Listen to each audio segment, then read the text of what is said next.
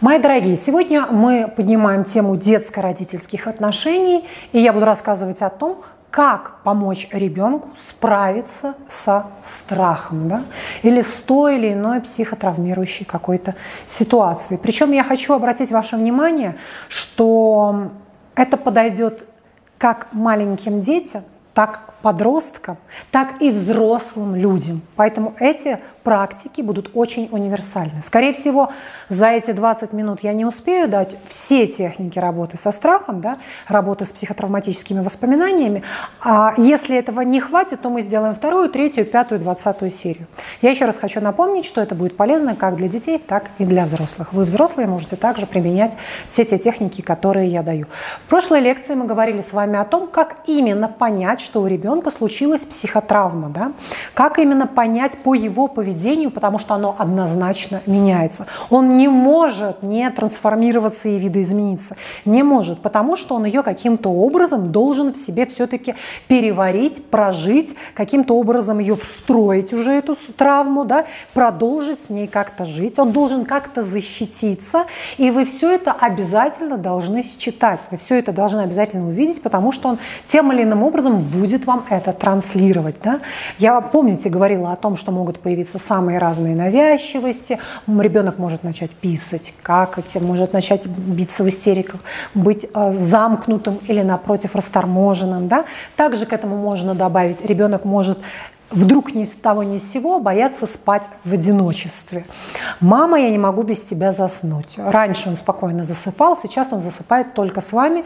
И если просыпается и вас нет рядом, он вбегает в вашу родительскую спальню и закатывает скандал. Далее, допустим, также сюда можно отнести сон со светом. Если раньше ребенок засыпал спокойно в темноте, то сейчас нет, нет, я не могу, включи мне ночник, я буду спать со светом. Да? Или же, например, странные вздрагивания на элементарный шум. Хлопнула дверь, упала кружка или еще что-то. Нехарактерные такие вздрагивания. Это все вдогонку к тому видео, которое я, которое я снимала уже в прошлую среду, да, которое мы с вами просматривали. И все эти моменты и нюансы изучали. Итак, потихонечку подходим к тому, что все-таки с этим нужно делать. Главное, без паники. И первое, что мы делаем со своим ребенком, это уделяем ему тактильное внимание. Тактильное. То есть мы стараемся его больше обнимать, целовать, больше с ним быть, гладить, особенно гладить по спинке. Мы можем предложить ему делать прекрасный массаж, который называется рельсы, рельсы, шпалы, шпалы, ехать поезд запоздалый.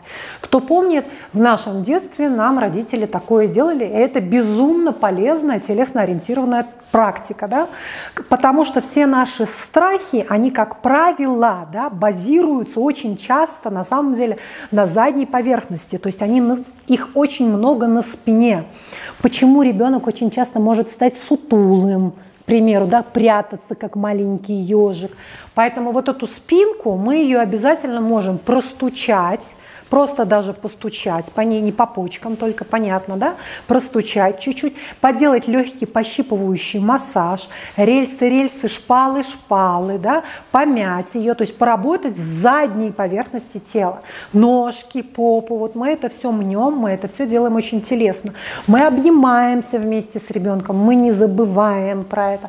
Если это у нас девочка, мы ее заплетаем с утра, если раньше мы просили ее самостоятельно там как-то причесываться, да, то мы помогаем ей в этом, то есть мы уделяем ей как можно больше тактильного внимания, помогаем где-то что-то в чем-то там переодеться, если это нужно. То есть мы проявляем больше телесной вот такой вот заботы. Если раньше этого не было в практике, то сегодня мы ее вводим в практику, да, посадить ребенка к себе на колени, обнять, задать какие-то вопросы, щека к щеке, покачать как маленькую лялечку, вне зависимости от того, что вашей лялечки уже может быть 12 лет, неважно. Эту лялечку в 12 лет мы обнимаем и поем ей песенки, как будто это моя маленькая малышка. Вот представьте это, даже проиграйте это на себе. Приятно ли вам будет побыть маленькой лялечкой, несмотря на свои 30-40 лет? Конечно же, приятно. Очень хочется где-то согнуться калачиком, чтобы вот какой-то взрослый папа, да, большой такой родитель взял вас на ручки и покачал. Соответственно, вот это со своим дитятком тоже обязательно проделывайте. Телесные вещи, все, от и до, какие только можно, да, все, что может быть связано с играми, пальчиками, какими-то владушки какие-то, все, где мы можем потрогать друг друга, какие-то танцы вместе, какие-то игры, какая-то там борьба, все то, где мы можем соприкасаться телесно непосредственно с ребенком. Это вот самое первое помощь в этом плане. Помимо самого главного, конечно же, мы должны устранить это. То есть если это буллинг в садике, если это какая-то няня нездоровая, да, или странные отношения с вашими какими-то близкими, то мы прежде всего устраняем источник этой психотравмы. Понятно, да? Потому что чаще всего психотравмирующее событие, оно не разовое, оно фоновое и бесконечное, многолетнее такое.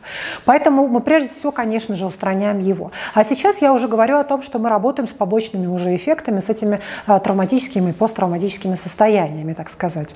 Далее, что мы делаем, это мы обязательно все эти вещи проговариваем. В силу того, что ребенок не способен эти вещи осознать и вербализировать, вы должны ему в этом помочь. Ну, например, учитывая эту историю, да, это все то, что предшествовало этому, вы можете разработать такую тему психотерапии как сказкотерапия. Вы можете вместе с ребенком создать эту сказку, где главный герой, допустим, этот самый обидчик, мальчик, который его как-то обижал, учитель и так далее, высмеивается в этой сказке, делается очень слабым, да, делается очень смешным, превращается в жабу этот обидчик, лопается и так далее.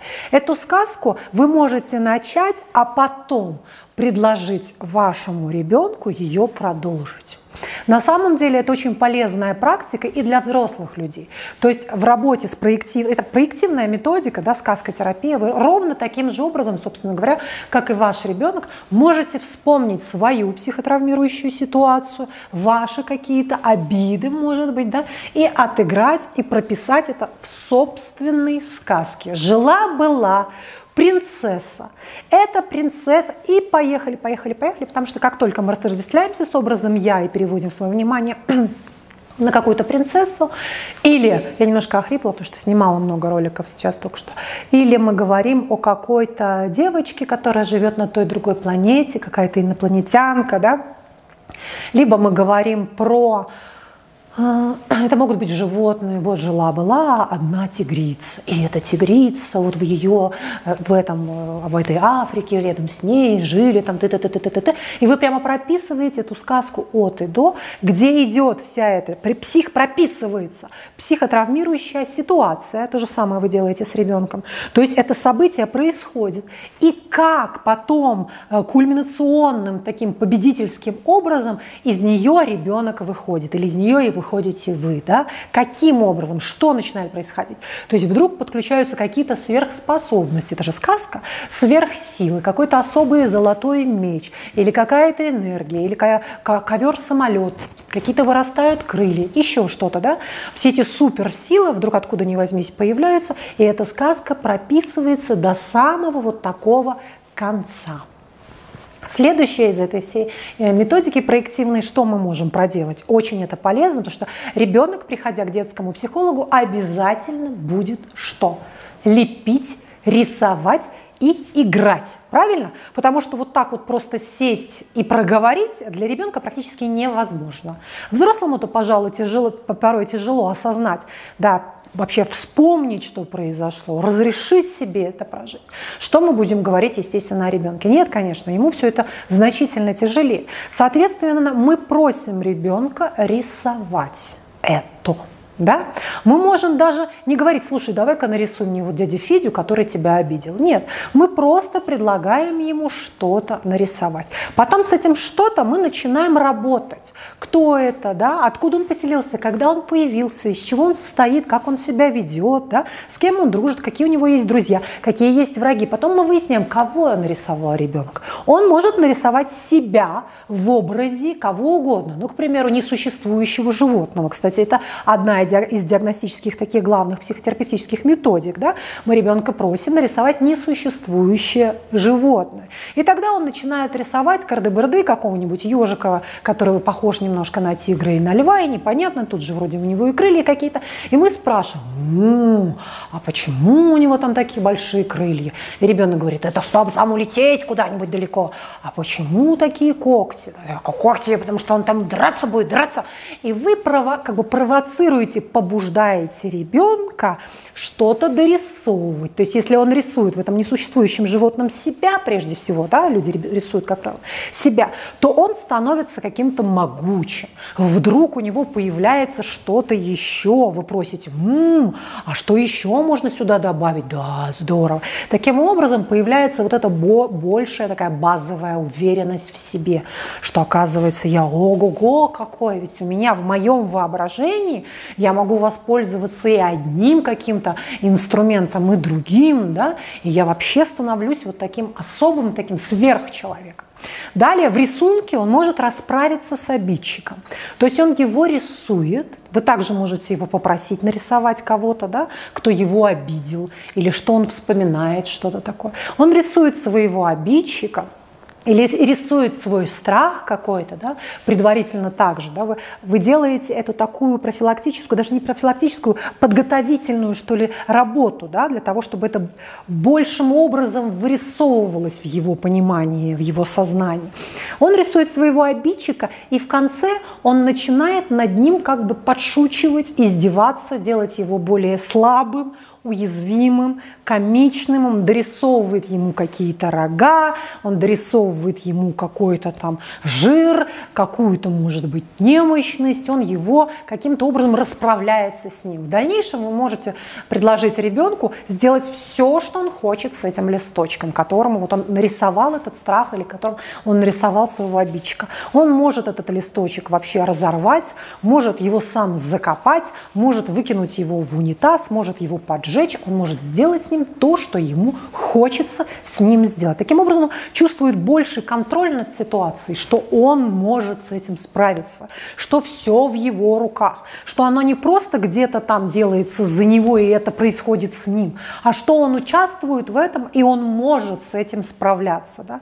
Это дает ему способ выразить эти чувства, вербализовать их, да? проиграть их, прорисовать, прожить еще раз, отработать и отреагировать, и в конце концов концов отпустить. Если есть такая потребность, вы можете возвращаться к этому вновь, вновь и вновь, да, вот в этой работе арт-терапевтической, которая, естественно, в этой, в этой парадигме работает совершенно любой детский психолог. Он всегда возьмет свои карандаши, краски и порисует с ребенком, потому что это единственная такая диагностическая вообще возможность достучаться до, до того, что на самом деле происходит с ребенком. То же самое мы проделываем с пластилином. Да, также пальчиками, да, вся эта мелкая моторика, все то же самое мы проделываем с пластилином, все то же самое мы проделываем в рамках песочной психотерапии. Вы можете взять песок, в прямом смысле слова дома сделать себе самостоятельную песочную психотерапию. Вы приходите в игрушечный магазин, и в этом игрушечном магазине сейчас продаются любые миниатюрки. Там есть, ну, бог знает что. Есть и какие-то злые герои, и какие-то и клоуны, и какие-то малыши, и зверушки, и фиг знает кого, в миниатюрочке.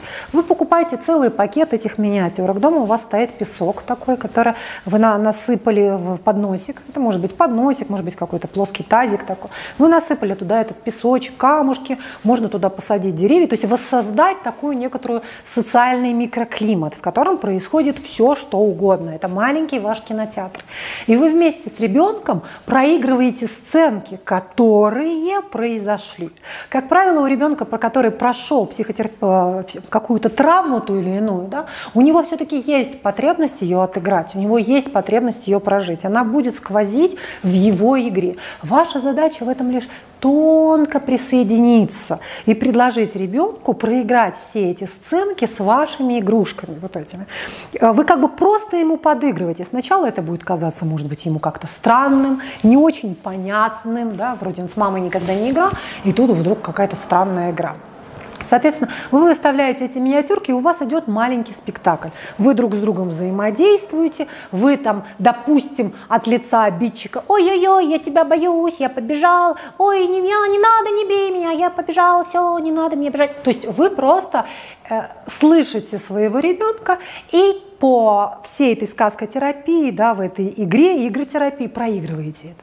То же самое, такая же есть возможность проиграть это с куклами, вот с этими, да, которые на, на руки одеваются куколки вот такие или куколки марионеточки, ну лучше на руках. И также в этом домашнем кинотеатре вы можете проиграть все то, что происходило в данном случае с ребенком, допустим, в отношениях да, с тем или иным человеком, который вот так его травмировал. Далее, хорошо говорить с ребенком о том, что произошло, да, а что, вот вы туда зашли с бабулей, так, и что там, там погас свет, так, ага, погас свет, дальше что, и мы там стояли, в этом лифте свет погас, и вот туда какая-то женщина стучала, она говорила, и сейчас я приду, так, ага, то есть не то, что вы взяли и забыли о том, что как-то у вас ребенок с бабулей в лифте застрял, да, вы не просто это забыли, вы предлагаете рассказать, как это было.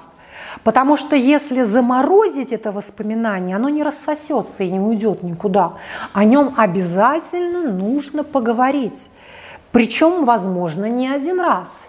И постараться это сделать максимально детально.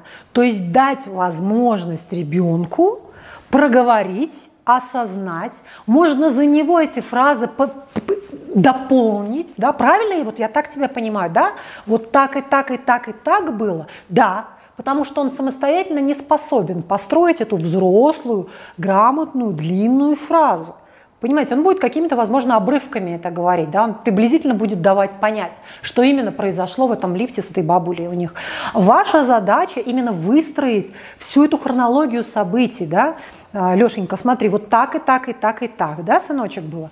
Да, там вот бабуля сказала, бабуля заплакала, там бабуля, как ненормальная дура, начала плакать, еще больше ребенка пугать, понимаете, вместо того, чтобы взять себя в руки и сказать, что внучок, все нормально, сейчас мы посидим в темноте, это все в порядке, никуда мы не падаем, сейчас у нас придет лифтер, достанет оттуда, бабуля начала рвать и метать, вести себя не как взрослая женщина, а как хуже, чем ребенок, понимаете, да, чем спровоцировала, допустим, еще большую какую-то травму в этом во всем.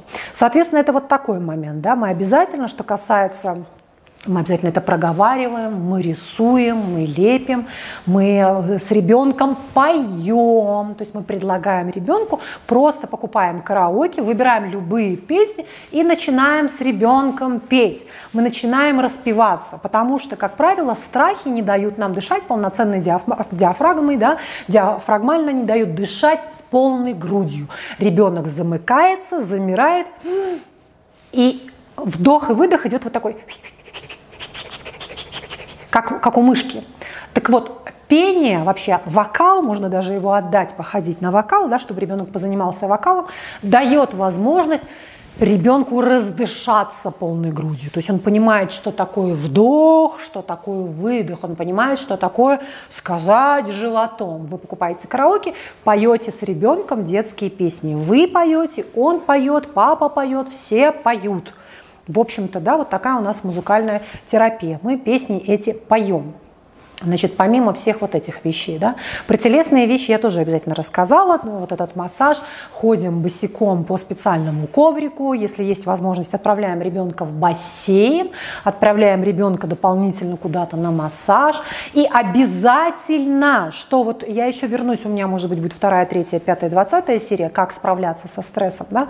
Но вот я что еще хочу добавить сюда. Все-таки, если вы действительно видите, особенно какие-то неврологические уже проявления, а, ну, ну, например, невротические вот эти вздохи бесконечно, когда ребенок не может вдохнуть, вот эти невротические зевания навязчивые такие и так далее. Если вы видите что-то странное, это, конечно же, должно быть рука об руку вместе с вашим невропатологом. То есть вы обязательно с ребенком приходите к вашему невропатологу, где уже врач назначает вам психо, о, не психотерапию, физиотерапию, да, и, возможно, какая-то фармакотерапия, какая-то поддержка поддерживающие, что ребенок, в общем-то, справляется при помощи фармакотерапии с какими-то э, вещами, да, с каким-то излишним напряжением. То есть мы этим не пренебрегаем. Мы обязательно, особенно если, там, допустим, столкнулись с тем, что да, у ребенка инурез, то мы тоже бежим к невропатологу, конечно же. Поэтому невропатолог в данном случае ни в коем случае лишним не будет. Обязательно он у нас с вами идет рука об руку, помимо вот таких э, самостоятельных психотерапевтических вещей. Да? Дальше, что еще я хочу сюда же. По поводу общения с животными. Это тоже очень важная штука, и, пожалуйста, ее не избегайте. То есть, если вы раньше говорили, сынок, иди ты в жопу, никакой тебе кошки, никакого тебе хомяка, ни рыбок, ни собачки, здесь уж, извините, вам придется ребенку купить домашнее животное. И это очень важный момент. Когда ребенок тактильно общается с живым существом, он все-таки лучше значительно справляется со стрессом, ему проще засыпать и просыпаться. Это его близкий друг. Я просто, кстати, обожаю на YouTube различные ролики, там, допустим, показывают, особенно часто это есть у американцев, как купили собаку, щенка, и купили, о, купили ребенка, и родили ребенка. И вот они вместе растут, бульдожные, бульдожине месяц, и этому там два месяца. И вот они вместе растут, это бульдожина его облизывает, и вот потом этому год, этому год, и вот они этому два, этому два, и вот они друзья такие, не разлей вода, он его и спать укладывает, они все вместе едят и гуляют. Но это, это чудо чудное, понимаете, да? То есть, конечно же, животные – это очень мощный такой психотерапевтический, на самом деле, инструмент. Если же э, этого недостаточно, допустим, или по каким-то причинам, ну никак, вы не готовы с точки зрения аллергии, еще что-то взять домашнее животное, и еще есть прекрасный вариант это походить в кружок, например, ипотерапия, покататься на лошадке, поплавать с дельфинами. Это все те вещи, да, походить в интерактивный зоопарк, там пообщаться. То есть все-таки мир животных, он невероятно для ребенка терапевтичен. Имейте это в виду. Нельзя это просто убирать со счетов и это вот так вот просто раз и обесценить. И для нас, для взрослых, кстати, тоже. Вот эта поездка на лошадях, общение с дельфинами, это тоже все очень благотворно влияет на нашу психику. Да? Соответственно, вот такая вот штука.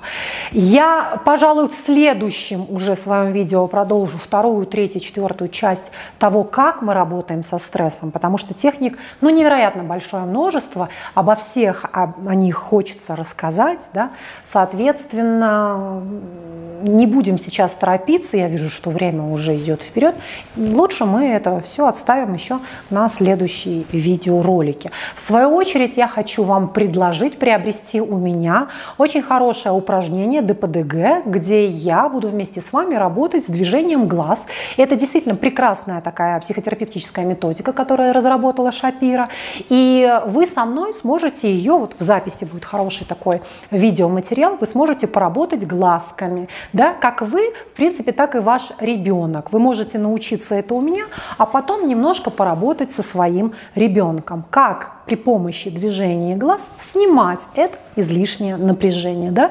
То есть вы, например, ребеночку после того, как вы посмотрите мой ролик, можете попросить посмотреть глазками влево, вправо, влево, вправо. То есть там не обязательно с ним именно непосредственно с ребенком разгонять его чувства, как, допустим, я буду просить это делать вас, да, когда мы, вы будете смотреть мой, мое видео, вот это ДПДГ, я буду вас просить разогнать эти чувства. Но это скорее будет для вас, для взрослого человека. Когда вы будете работать с движением глаз с ребенком, вы ему просто, вы ему просто предложите посмотреть влево, вправо, влево, вправо, да? буквально несколько раз. Таким образом, у ребенка будет получаться справляться с очень сильным таким психоэмоциональным напряжением. Буквально там пару раз, да, влево, вправо, влево, вправо. Не нужно заставлять ребенка это делать слишком долго, слишком сильно, глаза будут уставать. Пять раз все достаточно. Но для вас, да, вот именно ДПДГ, полноценная вот такая техника, которая у меня есть на моем сайте, ссылочку на это упражнение прекрасно по работе со стрессами, да, с посттравматическим стрессом, расстройством, я оставлю внизу у себя в описании. И вы сможете приобрести этот бесценный а, психотерапевтический материал, мои любимые. Все, я вас целую и обнимаю. Подписывайтесь на мой YouTube-канал и давайте дружить в Инстаграме и в Телеграме, где я каждый день пишу очень полезные статьи.